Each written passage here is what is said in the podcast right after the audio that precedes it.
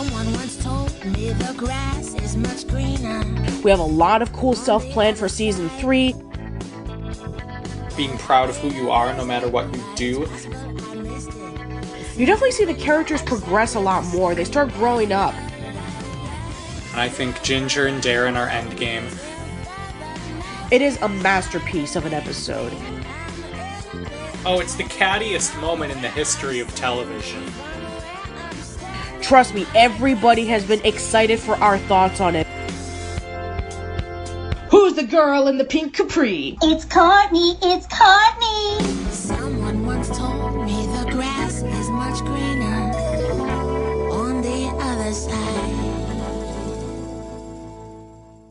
Hello, everybody, and welcome to We're in Between, the podcast that used to discuss an episode of As Told by Ginger once a week, every week. We've now run out of episodes to discuss, so, uh, alright, I think that's a wrap, Patricia. we done here?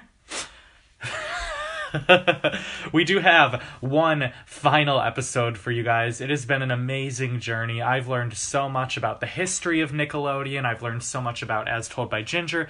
And man, just talking to all of the amazing contacts that Patricia was able to find has been, like, I don't think it's dramatic to say life changing. And so I'm going to miss this show a lot. I'm going to miss all of you guys. Come over to the Friday Night Nicktoons podcast if you want to hear more of my voice. But if you tune me out and just listen to Patricia, just stay followed on that YouTube channel. And also, if you are listening to We're in Between from the Friday Night Nicktoons podcast, Yes. I'll miss all of you guys as well. And if you're interested in checking out my stuff, you can go over to the Old School Lang YouTube channel. I have my own podcast called Casual Chat. And I've also started off um, a bi weekly um, podcast called Pix Mix with Aaron Mehta from The Aaron Mehta Show, where we discuss about every single Pixar movie leading up to The Incredibles 2.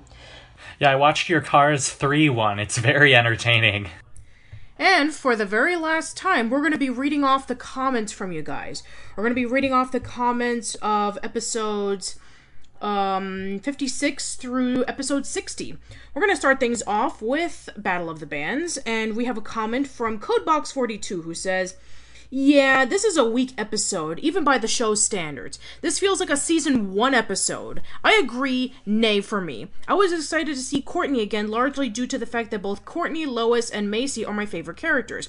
But this is basically just gave Courtney a slap in the face for no reason at all.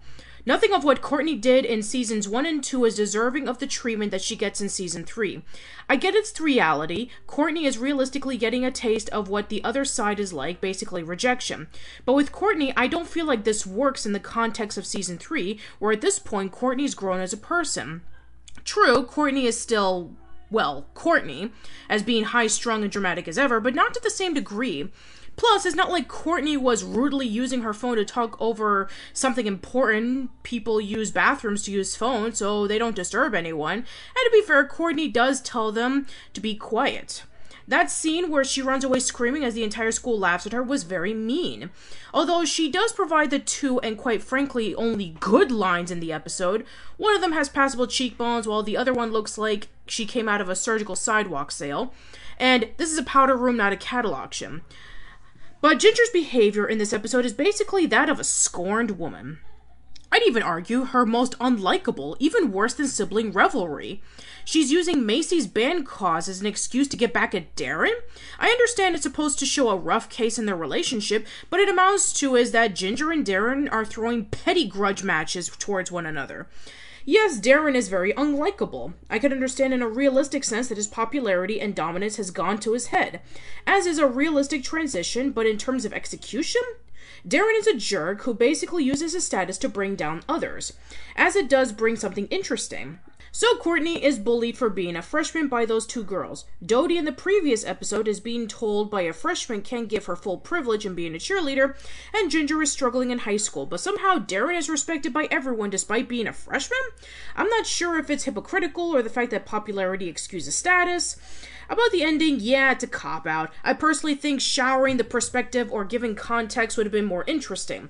Oh, and Dodie was being Dodie, betraying Ginger simply because she doesn't want to side against the cheerleaders, and she's basically upfront about it. Especially in that scene in the bathroom where she only tries talking Ginger out of it simply because it'll embarrass her social status.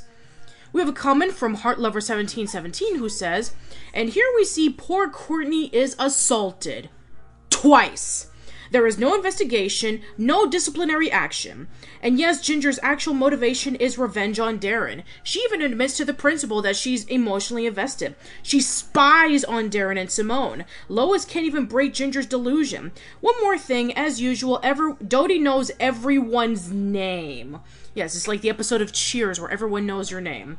We have a comment from the Duchess One who says, I agree with Casey here. After watching My Little Pony Equestrian Girls Rainbow Rocks, I started to take a shining to Battle of the Bands plot lines because that movie was executed so well. In my opinion, it really could have been a better episode if Ginger actually got to spend more time with the band.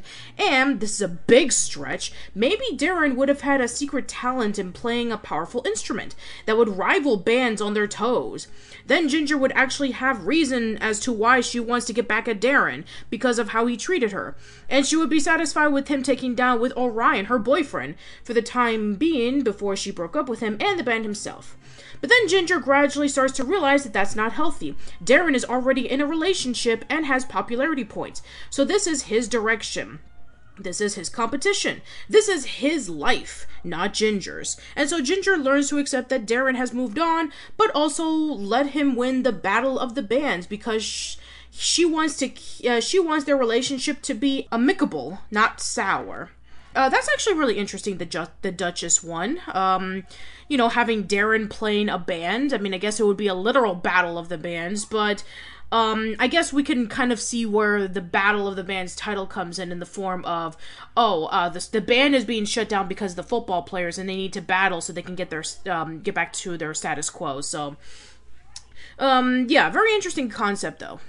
Uh, we have a comment from Vam who says, Unfortunately, I do give this one a nay as well. It was so hard for me to watch that episode without cringing at the character's dilemma toward the end. I do feel bad for season 3, as previously stated before. It was rushed, and it didn't have time to adjust and balance out the drama. But then again, high school does go through a faster pace than elementary or middle school. But I wish they explored into Darren's home life and perspective of being a popular guy whose family name has been there for many years. Maybe he gets a bit dull for being popular and repetition of seeing the same friends from the football team and his new girlfriend.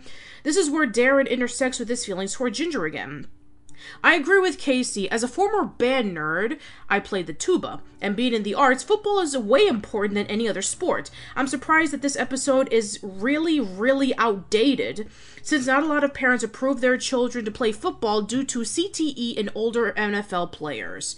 Hmm, that's really interesting. Um, yeah, I, I, guess Casey and I we haven't been in high school in a long time, so I guess given the fact that maybe um, you know band or football is not as a higher priority as much anymore. Yeah, I'm. And this is why we always love listening to the younger people's comments because we actually do, do get to see a fresher perspective of how school is nowadays. So thank you very much, Vam. Uh, we have a comment from Alpha Princess who says, Greetings, Patricia and Casey. I've been viewing these as told by Ginger epi- uh, reviews from afar, and I apologize for commenting on the fir- for the first time and almost the end of the series. But regardless, I hope to provide a fair contribution here. Coming from the show's standards, Battle of the Bands seems very par for the course and is very bland in its execution. What could have been a great plot to develop Ginger and Orion's relationship, especially since Orion serves to be discount Darren at this point, is instead a grudge match between two people in petty high school antics. I expect this in a typical Nickelodeon sitcom, but not as told by Ginger, which has proven to avert tropes like these in previous episodes. Courtney is my favorite character, and to see her only role coming back to be basically a Courtney torture porn is quite frustrating to say the least. Even if you want to take into account Courtney's entire character in the show, even moments where she's a bit mean, none of that really amounts to the treatment she got in this episode, especially since she did no wrong. Um, especially since she did do wrong isn't as big as what some of the er- other characters on the show do. And as classic Courtney fashion, she prove she provides the best lines in the episode. And for something that's supposed to be realistic karma, it's hypocritical when Courtney addresses her harassment problem to the school who do nothing about the fact that Courtney was assaulted. That scene where she runs away crying is easily one of the meanest moments in the show. If the episode was to go into the root, I much rather prefer to see Darren's point of view in showcasing why he's so respected or why his word means above everyone else.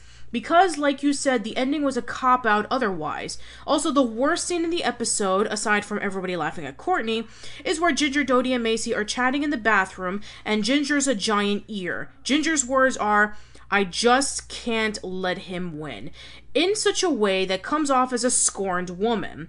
All, and as much as I want to be a Dodie apologist to some degree, her actions in this episode are far more honest. By honest, I mean not only does she choose to betray Ginger and Macie, but she actively shows no hesitance or transparency in admitting she choosing her Pep Squad girls over them. Basically showcasing her actions from the previous episode has learned nothing. By extension, I have lost all hope to defend her because of her lack of remorse. There isn't much to say of the episode as a whole. It's bland, frustrating, and doesn't do anything for the characters. A giant nay. Um, wow, thank you very much for your comment, Alpha Princess, and don't worry that you have uh, made your first comment way late into the podcast. We still appreciate all of our followers, whether they comment or not. Uh, we have two more comments. We have one from the Scarlet Abyss NW who says, I know people feel really bad for Courtney. However, in this episode, I just don't really, at least, um, uh, however, in this episode, I don't really like at least the first part. Um, Courtney is extremely rude and forgets that she's in high school now. She's not at the top of the food chain. I mean, she calls her cheerleaders cows, basically. Not exactly the smartest or nicest thing to do. What was she expecting?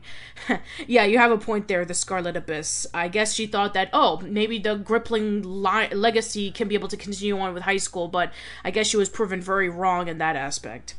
And finally, last but certainly not least, for this um uh, for our comments for this episode, we have Evan Nave who says, "Hello, Casey and Patricia. Thank you for taking the time to review this episode.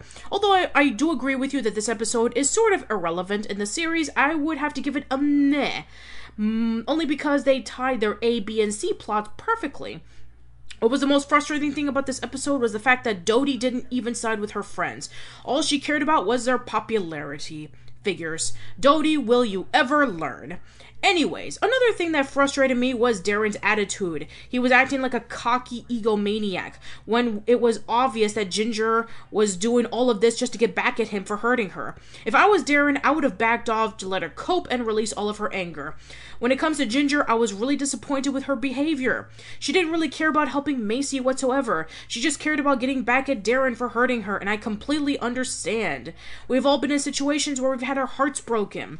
What I don't understand is that why would Ginger and Darren didn't have closure? They should have talked things out and released all their emotions at the table. The the way that all this hate and rivalry that prospected towards the final TV movie could have been avoided. Ginger could have told Darren about the band situation on a calm matter, and maybe Darren could have found a way to help Macie. This whole rivalry was an irrelevant mess.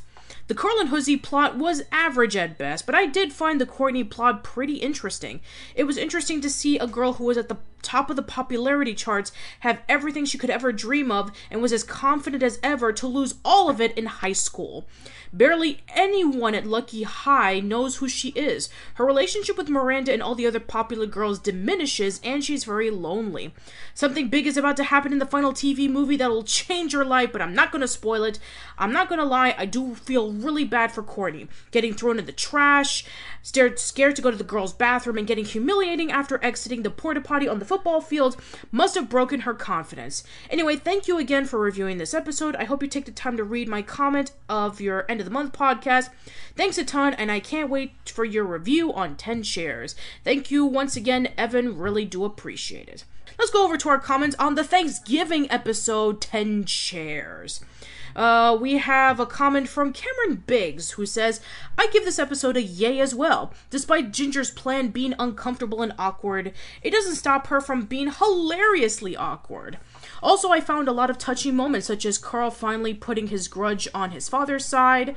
Um, Jonas's speech on how he regrets not being a part of his son's life, and just the decision that he had to make was best for him and Lois. There were a lot of funny moments, like some of Lois's lines revolving around the mother-in-law, and that freaking turkey bit the mother's ear off. It looks terrifying and psychotic as the real thing. This feels like a moment from season one, which makes sense since it's the second to last episode, and I can't wait, since especially since this is going to include Mods Ghost from the second season. It sounds like it's gonna get crazy. Uh, we have a comment from uh, who says, Whoa, I can't believe this p- amazing podcast is almost over. My own experience with As Told by Ginger are very little. I remember watching this show when I was little, but my memories are very limited. The show was dubbed in Finnish. Uh, the Finnish title of the show translates to Ginger's Diary, and according by another Finn, only the first season was shown and nothing else. I plan on watching As Told by Ginger one day. You might be wondering why would I listen to a podcast with huge spoilers and then plan to watch the show? Let's just say that I'm odd that way. Wow. And here we are complaining about that they never showed the last uh, six episodes of As Told by Ginger in the US, but knowing that in Finland you only got the first season, wow. you know what? I take back all of my complaining. So, for all of you in Finland, I'm sorry that you only got season one. I'm hoping that you do get to catch up on the show whenever that you have the time free to. And thank you so much for your comments. Really do appreciate it. Let's see. Uh, we have a comment from Esmeralda to Diamond who says, I feel really bad for the turkey. Poor animal. Yes. Hashtag, um, hashtag poor animal. And anyways, I enjoy the reviews. The episode was okay, I guess. I like Ginger's relationship with her dad. The episode, although um um the episode although uh the uh, the episode although um off something. Um throughout the series we never uh, throughout the series, you never get to see more in depth on how Ginger was really feeling about Dr. Dave coming in as a family member. I mean, they hardly interact with one another, and I think it would have been a lot more interesting if it did. Oh, um, yeah, that's actually a really good point there, Esmeralda to Diamond. Maybe, um, if the show had more time, I would have liked to have seen an episode with Ginger and Dr. Dave. You bring up a really good point. Uh, thank you very much, Pocketbook, for giving us a list of all of, um, you know, all the moments that characters in Nicktoons bleed. Um, we have examples with uh, Doug, Jimmy Neutron, The Loud House, and Rocko's Modern Life. Um, you're probably missing a couple. Well, I'm sure there, there are a couple that are missing. So if anybody does have a, a distinct, um, you know, list, then please let us know in the chat room. And uh, also, speaking of which, uh, Pocketbook also gave us a list of um, all the As Told by Ginger episodes that involve with animals. We have Of Lice and Friends, where Carl tries to catch um, Carl tries to start a life a lice circus. Hello Stranger, where Carl tries to make a pet for today. Uh, Cry Wolf, where he pretends to be Wolf Boy. Piece of My Heart, where Carl and Hoodsie tries to help a cow. Summer of Camp Caprice, where they try to catch the dog napper. Never Can Say Goodbye, where they help Brandon find Mr. Licorice. The Nurses Strike, where uh, Carl and Hoodsie train the Duchess. Sibling Revelry, where they help all the whales in the ocean. Lunatic Lake, where they're chased up by the skunk. Family Therapy, where he tries to mask his fear of the naked mole rat. Family Therapy, where he. Oh, wait. Driven to Extremes, where Carl and Hoodsie train Mr. Licorice for the pet show. Fair Too Cloudy, where they go see the two headed horse. And Ten Chairs, where they buy a turkey and decide to go being vegans. Uh, very good. Uh, you just missed one though, and that would be uh, next question, where Carl and Hoodsie want to free off the the um the groundhog so that they can be able to use it so to um so they can be able to sell their scarves and make a profit out of. But you were really close, so uh, congratulations, Pocketbook. I'll give you an A minus. Let's go over to episodes 58 through 60, which was the final episode of the series, The Wedding Frame. And thank you guys so much for all of your amazing comments on that one, especially since we had um, Melissa, Aspen, Jackie, Ken, Liz, and Eric joining us for that um, discussion. So. Uh, it was still so much fun, and we are so thankful that we were able to get them as guests. Uh, we have a comment from Treyarch Zombie Seven, um, who says this episode is a super yay. This is a well done episode. Ginger was telling the audience about her stories. Listen, you guys, this show is too. This show is good for the people who can get picked on or get bullied. This is this show is a whole. This show as a whole is a yay. Can you guys review another Nicktoon Chalk Zone? Uh, well, uh, thank you for your comment, Treyarch Zombie 7. And as of our next, um, you know, podcast, uh, you know, series recap, we have no idea what we're going to do one on. It's probably not going to be for a long time, but I'm sure that whatever we choose, it'll be a fun one. We have a comment from that Miss Quinn who says, Thank you all for this podcast. My relationship to this show is very similar to Patricia. It has been a joy hearing from people involved with the show. I'm so happy they love the show too. And also, she was asking about if I would do one of Brace Face, and I did mention that I can't because I'm super busy. But thank you nonetheless for the offer, and uh, thank you for your comments, Matt. That Miss Quinn, we loved reading them. Uh, we have a comment from Core Core who says, Oh man, so glad this has happened. I'm sad that it's almost over, but I love the ride. It's great sharing the same love and passion for the show. My only disappointment is not seeing more of, G- of Courtney's after story with her going broke. I do agree that it's helped her grow into more of her own. I hope that she made it out okay and that she still has a friendship with Ginger. Well, um, as you've uh, listened in our uh, interview with Emily, then it could be a possibility that she might. So I'm sure that things will end in a happy note. We have a comment from Robert Santoli who says, This is amazing that you got all these people together. You should see if you can organize some kind of as told by ginger panel for a con it would be a hit i went to a con panel featuring gray delisle and cree summer and there was a brief talk about how great the show was for them to work on.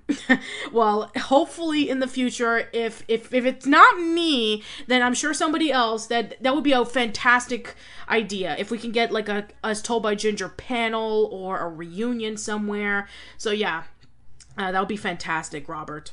We have a comment from No Parking Barry who says, If I were to rank all of the episodes of We're in Between, bonus podcast excluded, this would be in my top three. Patricia, I'm still really impressed and grateful for all the effort that you put into making the podcast, being such a delightful haven for us Told by Ginger fans, further proving yourself to be the quintessential aficionado of the show on the internet. Well, thank you so much, No Parking Barry. Thank you for reuniting five of the original voice actors plus Eric Casimiro, and I thank them for the stories they shared on what they did during and after working on the show. I absolutely agree that a physical reunion is a must for a smaller Comic Con. Let us continue supporting the show for Nickelodeon. To do something in the terms of merchandise, not only is a complete set on DVD needed, but little things like Funko Pops to go along with the classic Nicktoons going under a resurgence in popularity ever since Nick Splat started. Finally, if the demand ends up in a highest point possible, we can see a continuation of Ginger's story, either animated or as a comic.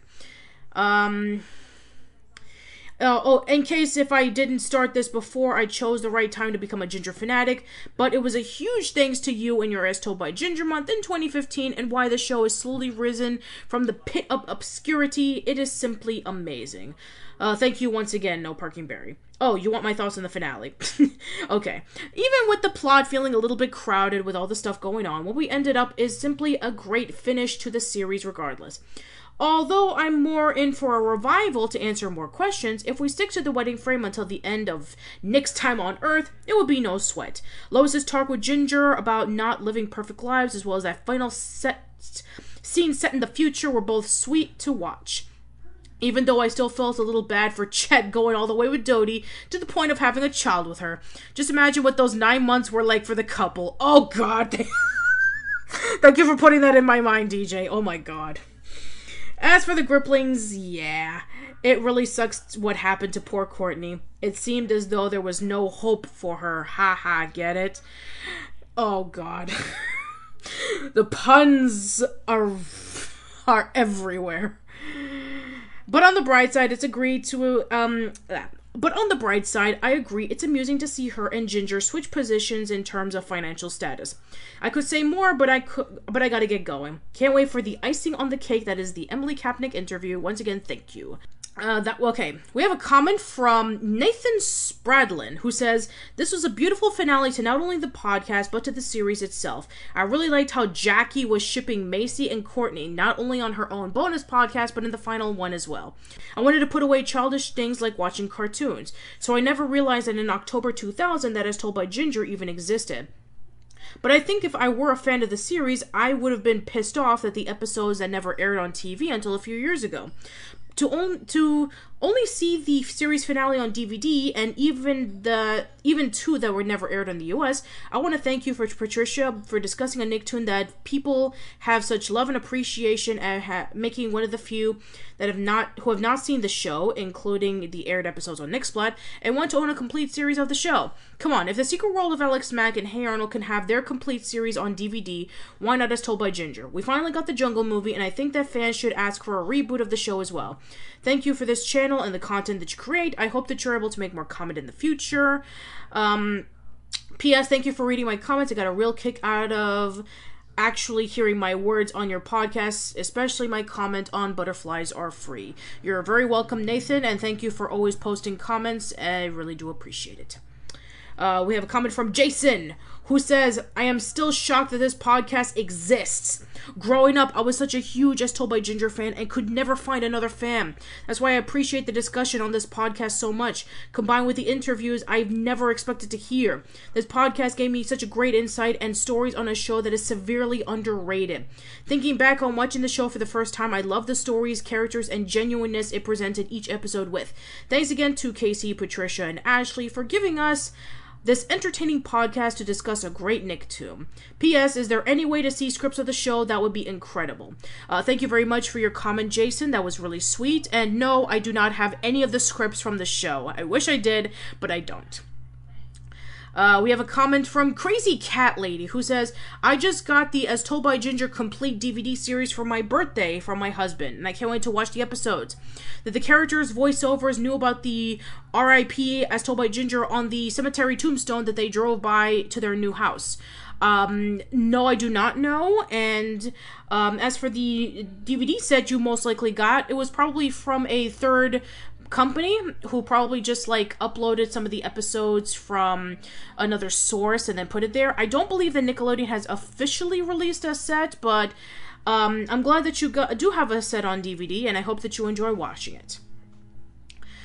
Okay, we have a comment from Jasmine the Dreamer who says, I do love this third season. I can't get over the treatment of Courtney, but I don't mind that her family. But I don't mean that her family lost all the money. That was a great idea. Let me explain. She used to be one of the central characters and had proven very often that she is Ginger's most loyal and honest friend. And then we get almost nothing of her in high school besides a few appearances which felt like cameos playing for laughs.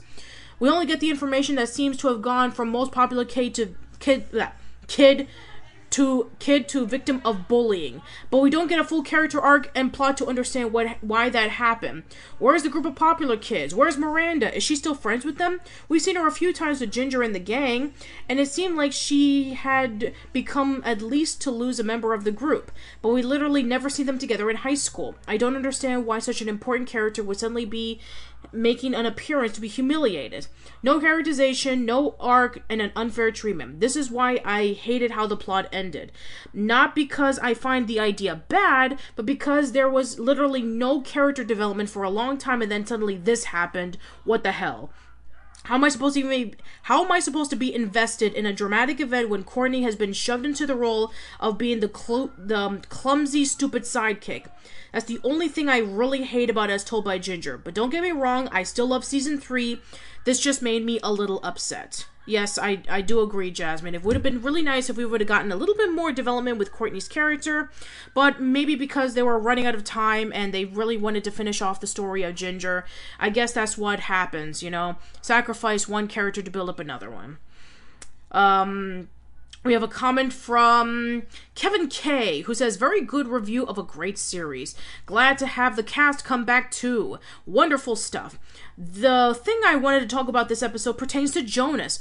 While I thought of him as a pathetic character, I may have to applaud him for being cool with the doctor. If I were in his shoes, I would not be combative, but I would have not been nice either. If I were a divorced dad with a daughter and son and my ex wife wanted me to attend her wedding, I would say no. I wouldn't try to stop it, but I would refuse to be in attendance or give any gift. It would be too soul crushing for me. Yet he was graceful about the whole thing. It was a touching kind of redemption. I can't help but wonder if what if Ginger stayed with Orion? What if Courtney and Macie got together? What if the what if Ginger's parents got back together? What if Carl and Hoodsie made a sustainable business? Or if Courtney confessed her more than just a friendship love to Ginger? Quite possibly the last of the great Nicktoon.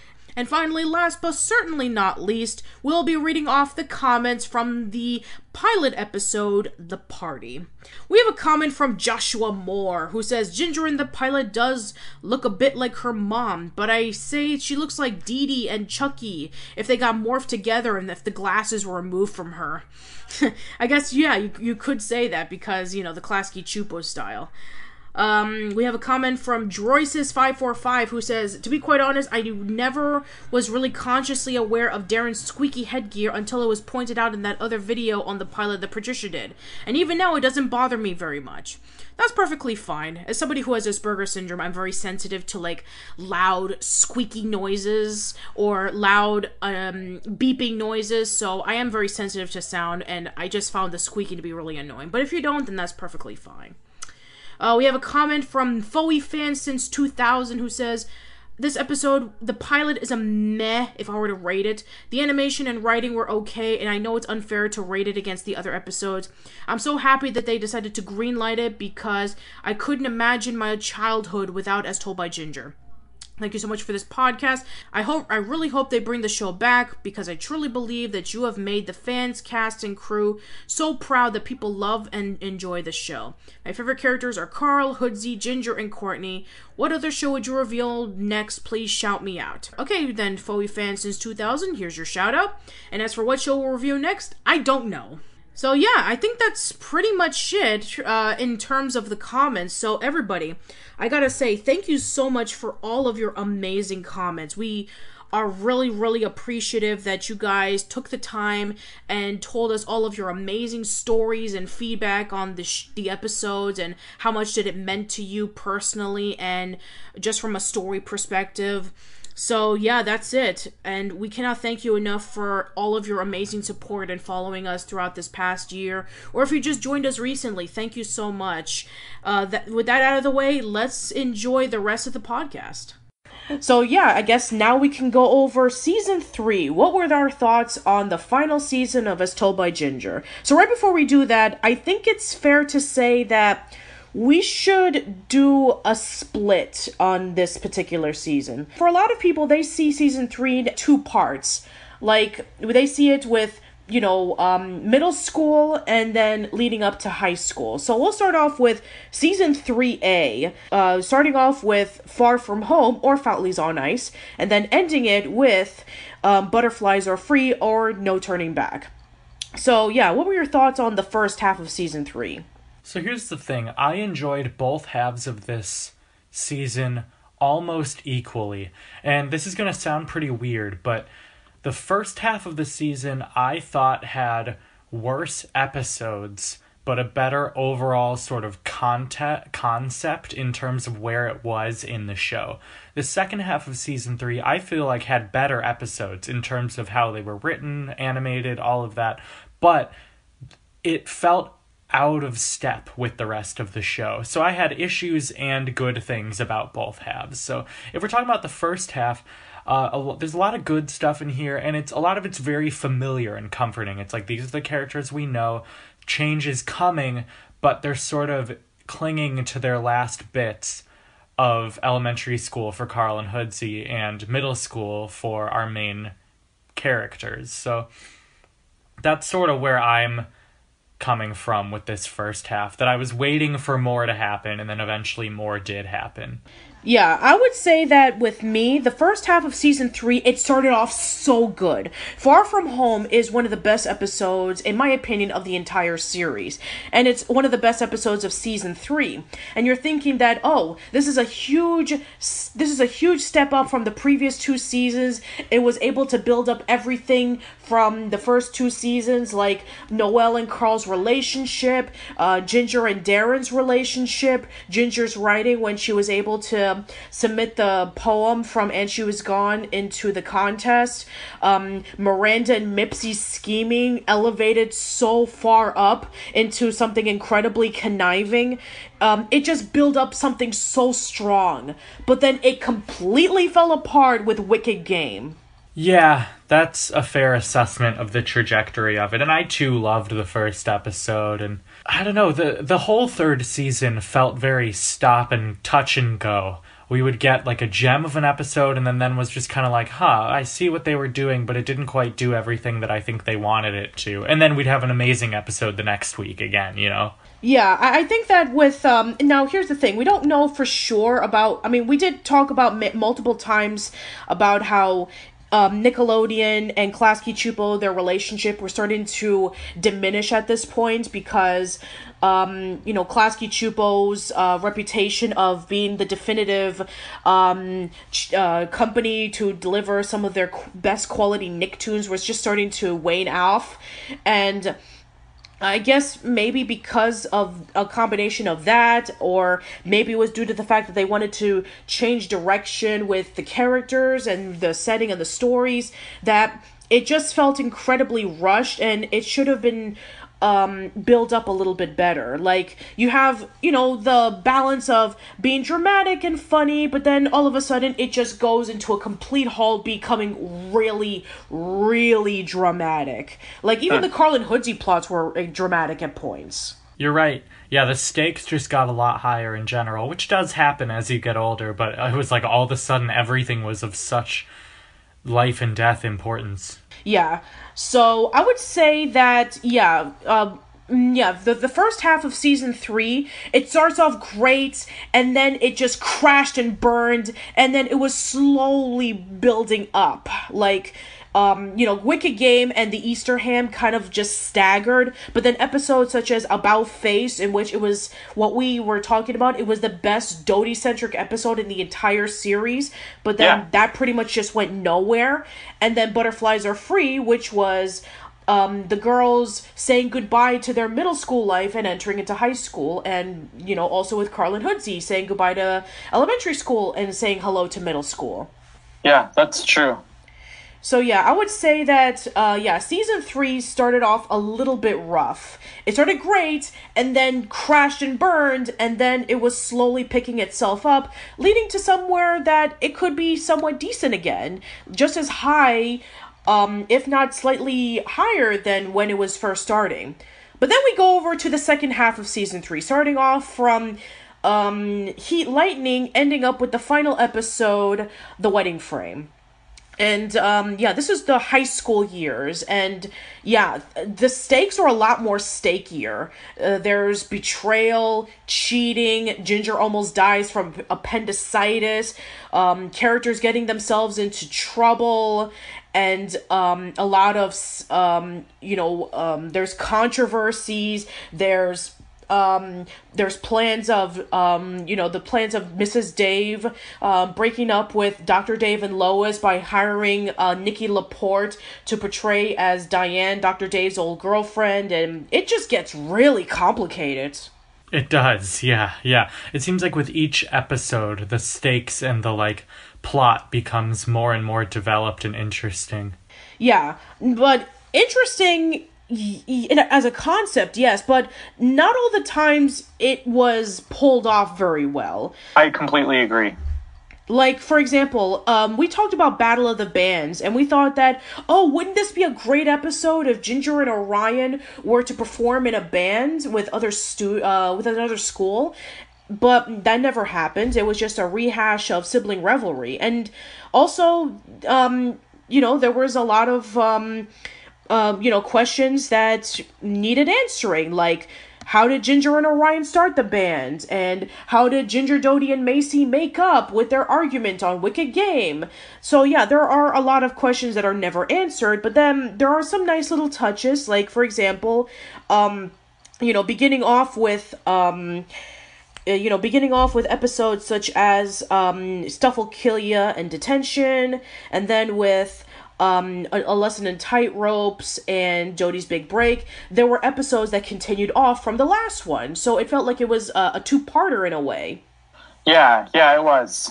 And another thing that we were discussing about was how the characters' looks were different and how, um, you know, it was a great way to showcase on how much these characters have grown. But at the same time, um, it's, you know, because the characters were aging up and they were going over to a different setting, um, it brought in a lot more tension. It brought in a lot more drama that um, a lot of people just really weren't expecting. Uh, some of the characters weren't treated very well. I mean, we can talk all day about how Courtney got the shaft. Right, and how we relied less and less on Hoodsie as Carl sort of found his own voice separate from his best friend, which I think was a great move, even though I adore Hoodsie. Yeah, that is true. So, um, another thing that I want to talk about is how um, I'm really glad that Carl and Hoodsey wanted to mature as care as um, as teenagers. When they went over to middle school, they decided to somewhat put their old schemes behind them because in the in the first two seasons we saw about how they wanted to think about what other scheme they want to think of when making money or gaining a reputation. They were into their old schemes again, but for the most part they've definitely mellowed out a bit. That's true, and that was good for them as well as us, because how many more times did we need to see some sort of animal related prank with Carl and Hoodsie, or any prank for that matter? Yeah, it's true. I mean, I would think, in my opinion, season two was the best when it came to the Carl and Hoodsie plots. Agreed. Yep. What final words? So the ser- the series finale, the the final shot in which we actually do see the characters as adults. Um, it's not explained about what the characters are up to, but we do see what they look like, and we see that Ginger is now a writer, and she's uh, reading off her her book in front of a um um in like a book reading session, and she's married to Darren, and they have a kid together, and um Dodie and Chet are married, and they have a kid together. And um, yeah, there's a lot of questions, but at the same time, it does leave on a very satisfying note. What are your thoughts on it? So I think, given the circumstances of like how Nick treated this show at the end of its life, and given the fact that they just didn't have the time, and by time I mean number of episodes that they, I'm sure they wanted to wrap up the story. I think The Wedding Frame did a beautiful job of bringing everything to a head, and it gets ridiculous and it gets very intense. Uh, but I loved it. Again, my only issues with it aren't show creators' faults. It's that I wish we had gotten to some of the conclusions more gradually and made things feel less. Uh, and I've, without spoiling, I have similar issues with Game of Thrones right now as we get towards the finale. It's like they just didn't necessarily budget the time very well per episode, and suddenly we're rushing and rushing and rushing to the end. I felt a little similar with As Told by Ginger about that. Probably the only comparison you can make between As Told by Ginger and Game of Thrones. But I loved it. I thought it wrapped it up really well, and I especially loved our discussion with all of the actors and Eric Casimiro. That was really special. Yeah, we've been uh, for for those who are wondering, we've been planning on that since July. yep. It's been a long time coming and it was even better than I would have imagined, and I had high hopes. So, final words. Um, out of the three seasons of As Told by Ginger, most people say that season three is their least favorite, and I can understand why. Me too and to be quite honest, it is true that um, there's a lot of things that it doesn't succeed well compared to the other two, but um, considering the circumstances that Nickelodeon and Klasky Csupo were going through, I can somewhat forgive it. So, yeah, um, now we can go over our top five favorite episodes of season three. Why don't we actually take turns on discussing about our favorite episodes, like you number five, me number five, go so on and so forth? That sounds great. All right, so why don't you start us off? I feel like kind of a polarizing one, but my number five is Heat Lightning. I loved the return to Camp Caprice. It was fresh and interesting, and it basically told us you're in, you know, we're in a new era and we're getting towards the end. And I don't know, like we've talked about the Sasha element and how like I felt like that could have been done better or maybe didn't need to happen at all, but Ginger learning about who she needs to be as a person at that age at a time when you learn so many things like that was really remarkably done, especially her comments about how she didn't miss Sasha, she missed the way she felt about him originally. That episode really connected with me. Uh, it's a, there's a lot about female friendship in it, which I love that this show does. Overall, I thought it was a fantastic episode. Uh, uh, yeah, I definitely do agree. Uh, I think that it was able to pull off what Summer of Camp Caprice didn't, in which it build up Summer of Camp Caprice into something that was enjoyable to go to as opposed to something incredibly dramatic and just plain annoying. I, I was not interested in Courtney's stuff, uh, you know, being miserable over there and, um, uh, you know, the fact that, um, you know, Ginger and uh, Sasha were having this argument about Ginger wanting to date Sasha and that in reality she wanted to date popular boys, which was a lie. So, yeah, uh, I felt that Heat Lightning was able to build up on the, um, the you know the camp itself and the progression of from you know, Ginger, Dodie, Macie, and Courtney being campers from season one to camp counselors in season three. While I wish that Sasha wasn't in this episode, um, there are a lot of good things that I that shouldn't be overlooked.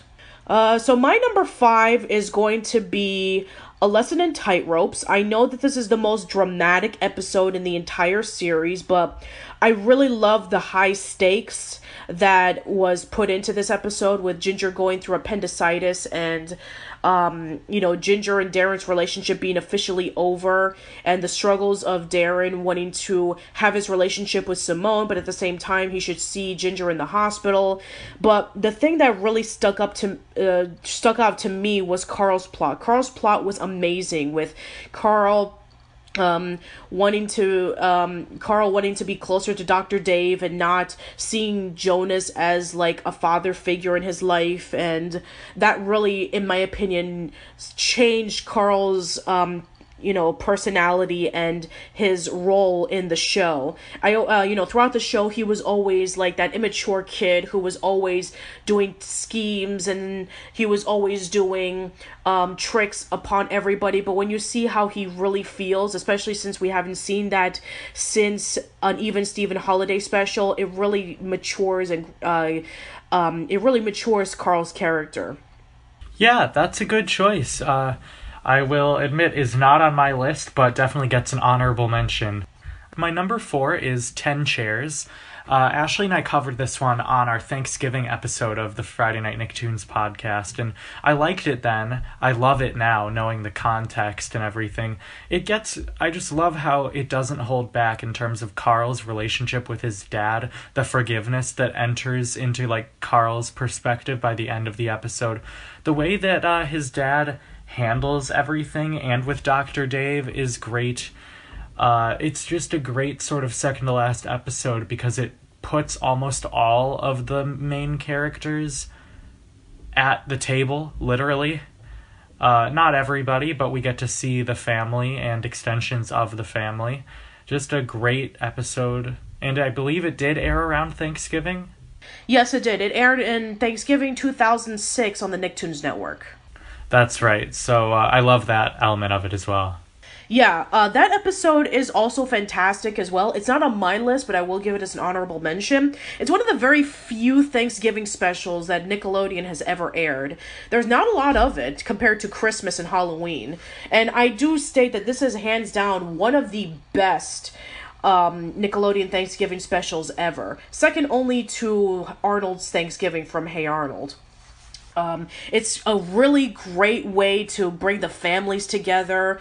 We get to see something incredibly uh, dramatic, which is understanding, considering that it's about family and it's these two families clashing together. We have Dr. Dave and his mom. We have Jonas coming into the picture. We have the bishops, and it creates a lot of tension, and it's understandable. And uh, of course, we have Carl and Hoodsie trying to save a turkey, which would be the last time that they would be, you know, helping out an animal. But it backfires. It's a wild turkey, and it ends up with it stealing, uh, uh swallowing the petrified eyeball. and um, you know it it plays off to that stereotypical cliche route of we want to be vegans and we want to celebrate Thanksgiving in the honest way, and then we have this more dramatic thing of Carl and Jonas because Carl does not see Jonas as a father figure, but then when he sees Jonas in a new light, he actually starts warming up to him, which is actually fantastic because we know how Carl can be cold to his dad. And then it brings a wonderful lesson about how Thanksgiving may not always be perfect, but as long as you have family around, then it's the best, and then it, it, it makes up for it, which I thought was fantastic. Agreed. So my number four is going to be Stuff Will Kill Ya. Um, I know that this uh, this was one of um, this is one of two episodes that aired on the Nicktoons Network. The second one being Ten Chairs, and um, yes, I do think that the whole mean spiritedness of the teacher is valid on why some people may not care for this episode. But I think the lesson that um, addiction can be very dangerous, especially if um it's over especially if it overtakes your life is really strong it's a subject that isn't discussed about in various uh, cartoons um, unless they want to do like a metaphor similar to like hey arnold with um, miriam drinking smoothies or chocolate boy eating chocolate. But no this is actually a thing in which uh, ginger is drinking the mocha loco frothinator which is an espresso that gets her buzz and trying to keep up with schoolwork and she's trying to um, impress her new teachers but it's not working and carl's um, fear of thinking that he's going to die in 48 hours. Um, it does give another sense, uh, it gives another sh- um, showcase of Carl's personality that we haven't seen really that much before, but it does work out in the end, especially with Lois. Lois was definitely one of the highlights of that episode, helping Ginger out with her coffee addiction and going over to uh, Lucky Junior High, uh, approaching Principal Milty and Mr. Briggs, uh, talking about all those lies um, that they told Carl. Yeah, a great episode selection, and I agree that it really showcases Lois in an awesome way. Uh, also, not on my list. There were a lot of great episodes to pick from with this season. So, my number three is Butterflies Are Free. It expedites the change that the summer from middle school into high school uh, sort of forces you into, and it covers it in one TV movie, and it does so so well. It's like they're dealing with middle school and high school problems at the same time because they're in that transition. And uh, i thought it was one of the most beautiful pieces of the whole show Agreed. I do absolutely love this episode as well. Uh, I I uh, I also love the fact that uh, similar to um, it, it just feels great to watch this episode and knowing um, full well about the the last two seasons about the characters progressing from where they started off into that point in time about how much they've changed uh, throughout the course of the show and then finally taking their first step towards adulthood as they consider it to be was a great transition and uh, I love Lois's advice. I love Jonas's advice, and um, the speech that Ginger gives in the end is absolutely wonderful. Yeah, the speech is the highlight for me. Yeah. Uh, my number three is going to be um, the second TV movie, Far From Home or Foutley's on Ice. Uh, I really do feel um, really strong. I-, I love the fact that it's able to culminate everything that we've known about from the last two seasons and put it together into one. Uh, we do have Carlin Noel's relationship. We have Miranda and Mipsy doing a huge scheme to get rid of Ginger once and for all. We have Ginger breaking out into a different place. We have um we have her going over to Avalanche Arts Academy, which is a refreshing change of pace. Uh, we've already seen Sheltered Shrubs and Protective Pines enough to know everything about it, but so it's nice to see a different setting. We meet up with different characters. Um, we have Darren confessing his love to Ginger. We have Carl and Noel getting closer together. There's a lot of tension, there's a lot of laughs, there's a lot of genuinely sweet moments. And it's just a fantastic episode all around. Definitely a great kickstart to season three. I wish the quality of it would have continued on throughout season three.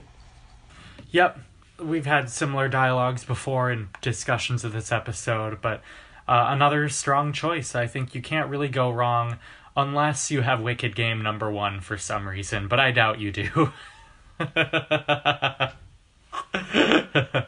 All right, well, my number two is The Wedding Frame. And I couldn't decide if I was giving it too much importance for being the finale or if it really if I really do love it on its own, but I thought it concluded the show very well. And we talked about that earlier, so I don't have a ton more to say. Uh, same here. Uh, my number two is also going to be the wedding frame. Oh, look at that. Yeah, my uh, it's a fantastic episode, a great way to end the series because um, you know, there are some Nicktoons or Nickelodeon shows out there, or even shows in general, that have you know, confusing or disappointing endings, but no, the ending on this is just as good as I wanted it to be. There's a lot of twists and turns. There's a lot of um there's there's a lot of callbacks to previous episodes and moments.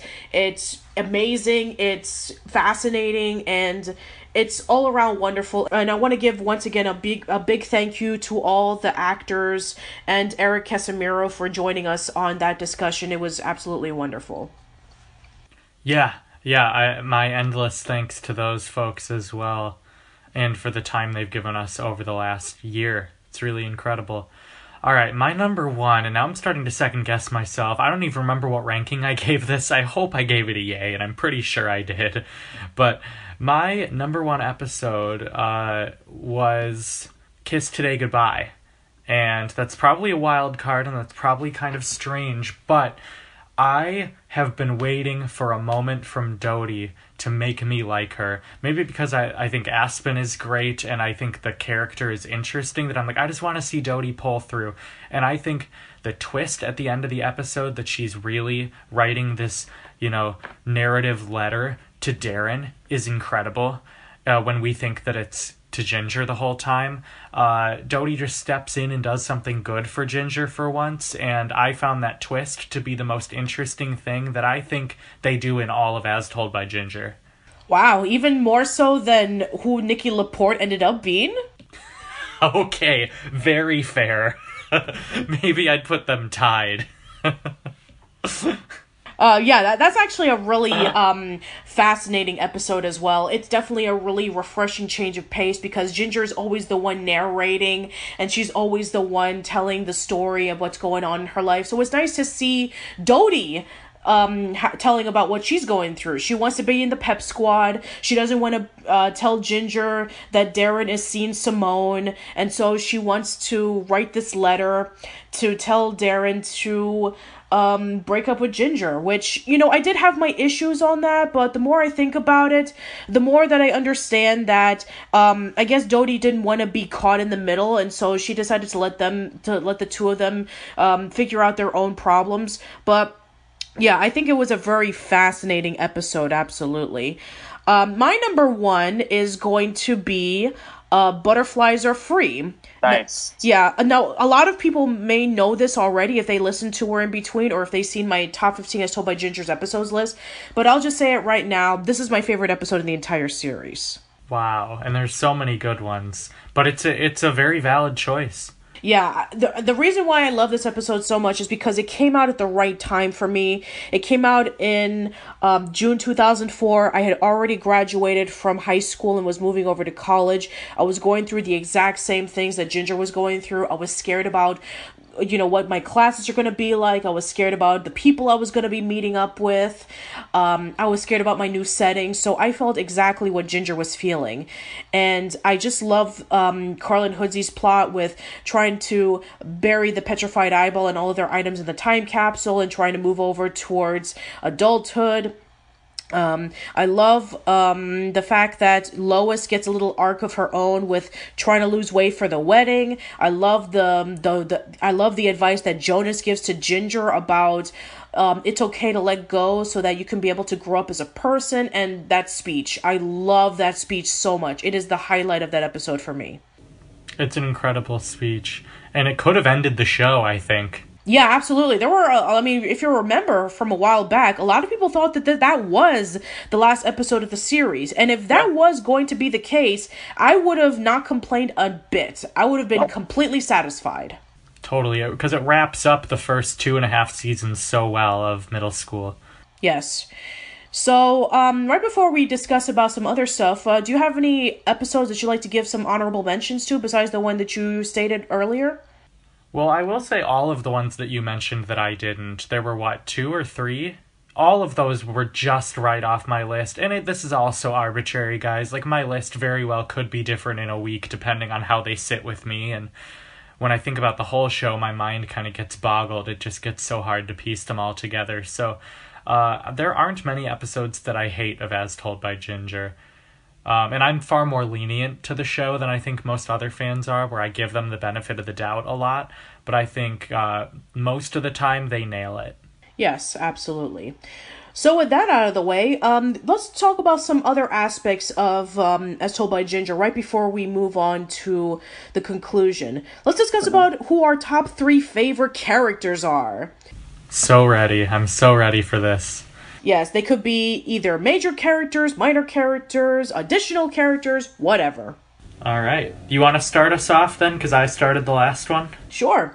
Um, let me see. My number three Oh man, this is really tough. Uh, it, it it was really tough to choose what my favorite characters of this of this show were. But I'm gonna say my number three favorite character is Macie. I absolutely uh. adore Macie. She's fantastic. Sure, she may play off as the stereotypical, you know, nerdy girl with um, you know, a nasal infection and with glasses, similar to Chuckie Finster. But here's the thing. I i have my issues with chuckie. I feel like macie is chuckie finster fully realized. Like i ah. understand I understand why she's afraid because she didn't have her parents around a lot because they're busy with their job and she pretty much had to raise herself. So she didn't know a lot about um, periods and the change of a woman's body and she didn't know about confronting basic fears that we would all know about. So um, the fact that Ginger and Dodie were there on her side and those triumphs that she had with Comeback Little Seal Girl and with um uh, what you call it, and with um, um, Gym Class Confidential and Family Therapy, you know, those were like some of the best episodes of the series because we see Macie becoming a stronger character. In fact, I have to say that one of the things that I kind of wish season three had was a Macie episode. We never had a Macie centric episode in season three. Yeah, that's a bummer. You're right. We, we and we kind of should have. yeah, that's true. So that's uh, so yeah, absolutely. I would say my number three is Macie. All right, my number three is Hoodsie. Uh, he is such a great character. He was my number five of all Nicktoons secondary characters. He's so funny. He's such a good, supportive friend for Carl, and we could all use a Hoodsie in our lives. Yes, absolutely. He's loyal. He is uh, willing to do everything as long as you need help. He's there by your side. He's funny, and he's just an overall, um, you know, good natured person. Uh, my number two is gonna have to be Ginger. Uh, when I was a teenager, when I was around Ginger's age, I was just like her. I loved to read and write. I was curious about, um, you know, what was gonna go on, in, uh, what was going on in this world. I um, I've always uh, had a good relationship with my parents, so I really resonated a lot with um, with Ginger. Yeah, uh, that's an obvious and great choice. My number two is also Ginger. Uh, you know, she the whole show is on her. If Ginger's a terrible character, the show doesn't work. I think we've said a ton about this character, but also underrated her at the same time. She's always there. She's always pushing the show forward, and she's very well written. Emily Kapnek clearly poured a lot of herself into this character in such a great way. Okay, and I'm sure a lot of you people already know this, so I don't really need to say that too much. So, yeah, my number one is Lois. Lois is my favorite character in the series. I love how strong and how um, amazing she is as a mom. I love her. Uh, um, I love her humorous advice. I love that the fact that she even has her own little arc of trying to date someone with uh, Buzz and Dr. Dave. The fact that she loses weight for the wedding. The fact that, you know, she tries to be a better better mom um, with, you know, giving up coffee because Ginger was addicted to coffee and trying to spend less time at work because, um, you know, her kids were going through a lot of things and you know those times where she and Carl were looking for a house, and um, when Ginger and um, Lois were cleaning houses, and then finally when the wedding was happening, just everything about Lois is fantastic. I, I absolutely love her. Completely agreed, which is why she is my number one as well. Laraine Newman absolutely nails it. The writing is so good. She's one of the most quotable characters on the show and is a great maternal figure for all of us. Yes, absolutely. So, um, okay, the next thing we want to, uh, so yeah, uh, my honorable mentions for uh, favorite characters: Noelle Sussman, love Noelle. Of course. Noelle is fantastic. She's weird. She's quirky. She's amazing with her crazy telekinetic powers and her strange persona. She's fantastic. Agreed. And uh, I love Carl. Carl's a great character as well, very well developed. Um, started off as really mature with his schemes, but then grew up and slightly matured in season three. Fantastic. Um, let's see, other characters I want to mention. Uh, Courtney is also a good character too. I also really like Courtney. Um, let's see. Um, Hoodsie, uh, Hoodsie's also great as well. He's also one of my honorable mentions, and um, and then finally, last but not least, uh, Darren. Great. Yeah, all very interesting. My honorable mentions were Macie Courtney and Brandon Higsby. I think uh, he deserves a shout out, especially for uh, for Grey DeLisle's uh, amazing portrayal. Yeah, and then of course we cannot forget about Dwayne. yeah, I did forget about Dwayne. I thank you for reminding me. Dwayne is uh, amazing. Yes, Dwayne is amazing. So, uh, next thing we want to do is we want to look back on all the people that we've interviewed on the podcast because we've interviewed a lot of people.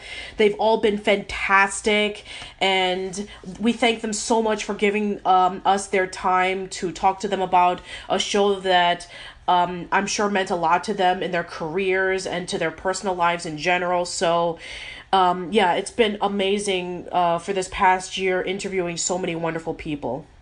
It really has. Yeah, if any of you are listening to this, thank you again so much for being so generous with your time and informing us and our listeners of everything that uh everything that you guys said to us. Yeah, that definitely. So, what would you say were the highlights of some of the people that we've interviewed? Oh man, well I I adore the Aspen interview. That one was so much fun to do, and really everyone was great in their own way. Jackie's hilarious, hilarious. Melissa was really interesting. The storyboard artists, I just want to like go hang out with them now, especially the big group one that we did. Uh, Eric Casimiro was awesome. I wish I'd been able to interview him ex- uh, outside of our ten person thing a few weeks ago. Uh, really, all of them were great in their own way. Yeah, absolutely. Um, I loved Aspen and Jackie's as well. Aspen was really sweet and told us some really funny stories. Uh, Jackie was hilarious, told us some awesome stories. I also really loved um, when we had Jackie and Paul discussing about family therapy because they had such wonderful chemistry. Yes. Melissa was really fantastic. We learned a lot of interesting stories about her time working on Ginger. The storyboard artists were great as well.